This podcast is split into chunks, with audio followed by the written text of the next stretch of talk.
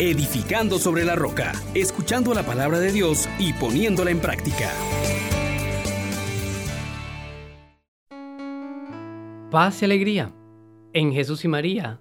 Le saluda a su hermano Juan Elías de la Misericordia Divina, dando gracias a Dios por el testimonio de San Pío de Pietrelcina, a quien celebramos hoy, este gran hombre de Dios que nos presenta un camino importantísimo de ser fieles al Señor, de ser fieles a la iglesia y que a través de su ministerio pues también nos ha enseñado cómo Dios renueva todas las cosas a través de la misericordia. Entonces, unidos a Él vamos a meditar la palabra, pero antes pidámosle al Espíritu de Dios que, que venga en nosotros y haga que esta obra nos llegue a ser testigos hasta el final. Oh gran poder de Dios, enciéndenos en tu fuego, el amor. Oh Espíritu, que vienes de lo alto, llénanos de Dios. Oh Espíritu, óleo santo, úngenos en el amor. Y hoy vamos a meditar en la carta de San Pablo a los Gálatas, capítulo 6, versículos del 14 al 18. Hermanos, Dios me libre de gloriarme si no es en la cruz de nuestro Señor Jesucristo en la cual el mundo está crucificado para mí y yo para el mundo.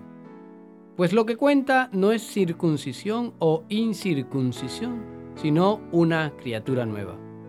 La paz y la misericordia de Dios vengan sobre todos los que se ajustan a esta norma. También sobre el Israel de Dios. En adelante, que nadie me venga con molestias porque yo llevo en mi cuerpo las marcas de Jesús. La gracia de nuestro Señor Jesucristo esté con su espíritu, hermanos. Amén. Palabra de Dios. Te alabamos, Señor. Qué hermoso es este momento que Pablo le hace ver a los Gálatas lo que realmente importa.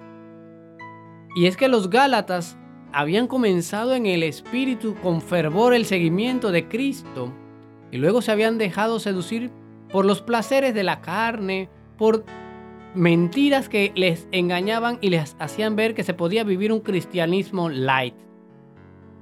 No, hermanos, esa no es la fórmula para vivir en la plenitud que trae Cristo Jesús. El Padre Pío lo entendió y se asoció totalmente al misterio de la cruz, llevando, como dice Pablo, en sus cuerpos las marcas de Jesús.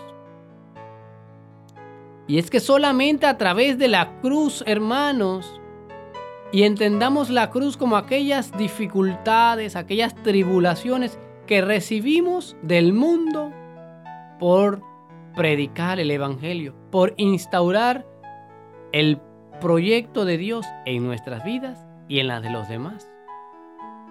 El Padre Pío experimentó todo tipo de tribulaciones adentro de su comunidad religiosa, persecuciones por fuera, incomprensiones.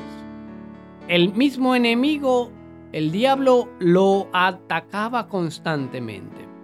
¿Y por qué?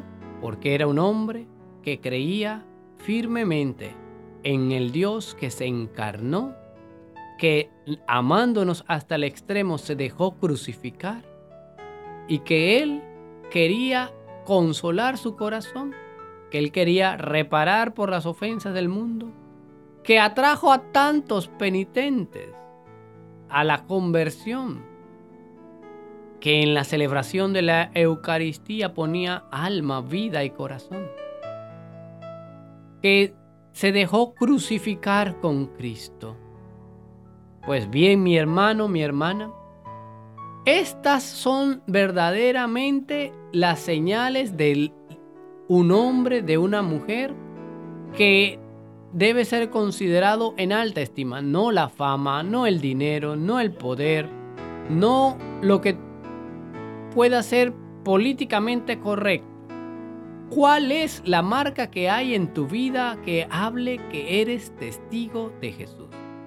para los judíos, pertenecer al pueblo de Dios se hacía a través de la circuncisión. Y eso los obligaba a una serie de, de normas. Cuando el Evangelio llega a los gentiles, a la gente que no era judía, se hace entender que la circuncisión no es el punto esencial, sino que vivir como una criatura nueva, que ha sido sellada con la sangre de Cristo para la vida eterna. Y esto se traduce en un estilo de vida, en donde el Señor es tu heredad y que donde tú y yo tenemos que tomar una decisión. Yo estoy crucificado para el mundo y el mundo está crucificado para mí.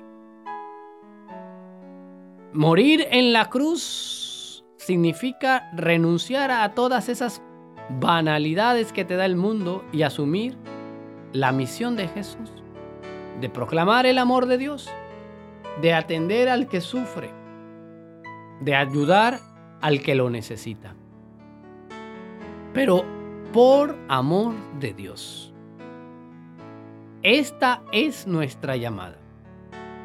Y te vuelvo a preguntar, ¿cuáles son las marcas que hay en tu vida que dicen que eres cristiano, que eres seguidor de Cristo? ¿Será que todavía hay esas cosas del hombre viejo o ya se están notando las marcas del hombre, de la mujer nueva? Digámoslo de otra manera, ¿eres manso y humilde como Jesús? ¿Eres compasivo? ¿Eres misericordioso? ¿Eres de aquellos que no excluyen, sino que acogen, que buscan que el pecador cambie de conducta y no que muera? que refrena su lengua para que a través de la oración levantes clamor por aquellas miserias que ves en tu hermano o las sigues denunciando y criticando con el chisme? Bueno, tú sabrás.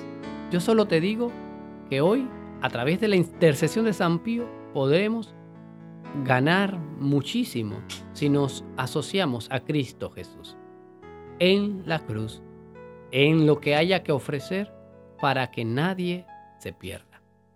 Padre nuestro, te damos gracias una vez más por tu misericordia. Gracias porque nos haces ver que tú estás con nosotros hasta el último día. Gracias por Jesús.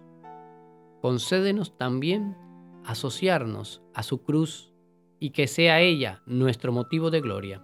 Amén, amén, amén. Bendiciones para todos. Les exhortamos, hermanos, por la misericordia de Dios, que pongan por obra la palabra y no se contenten solo con oírla.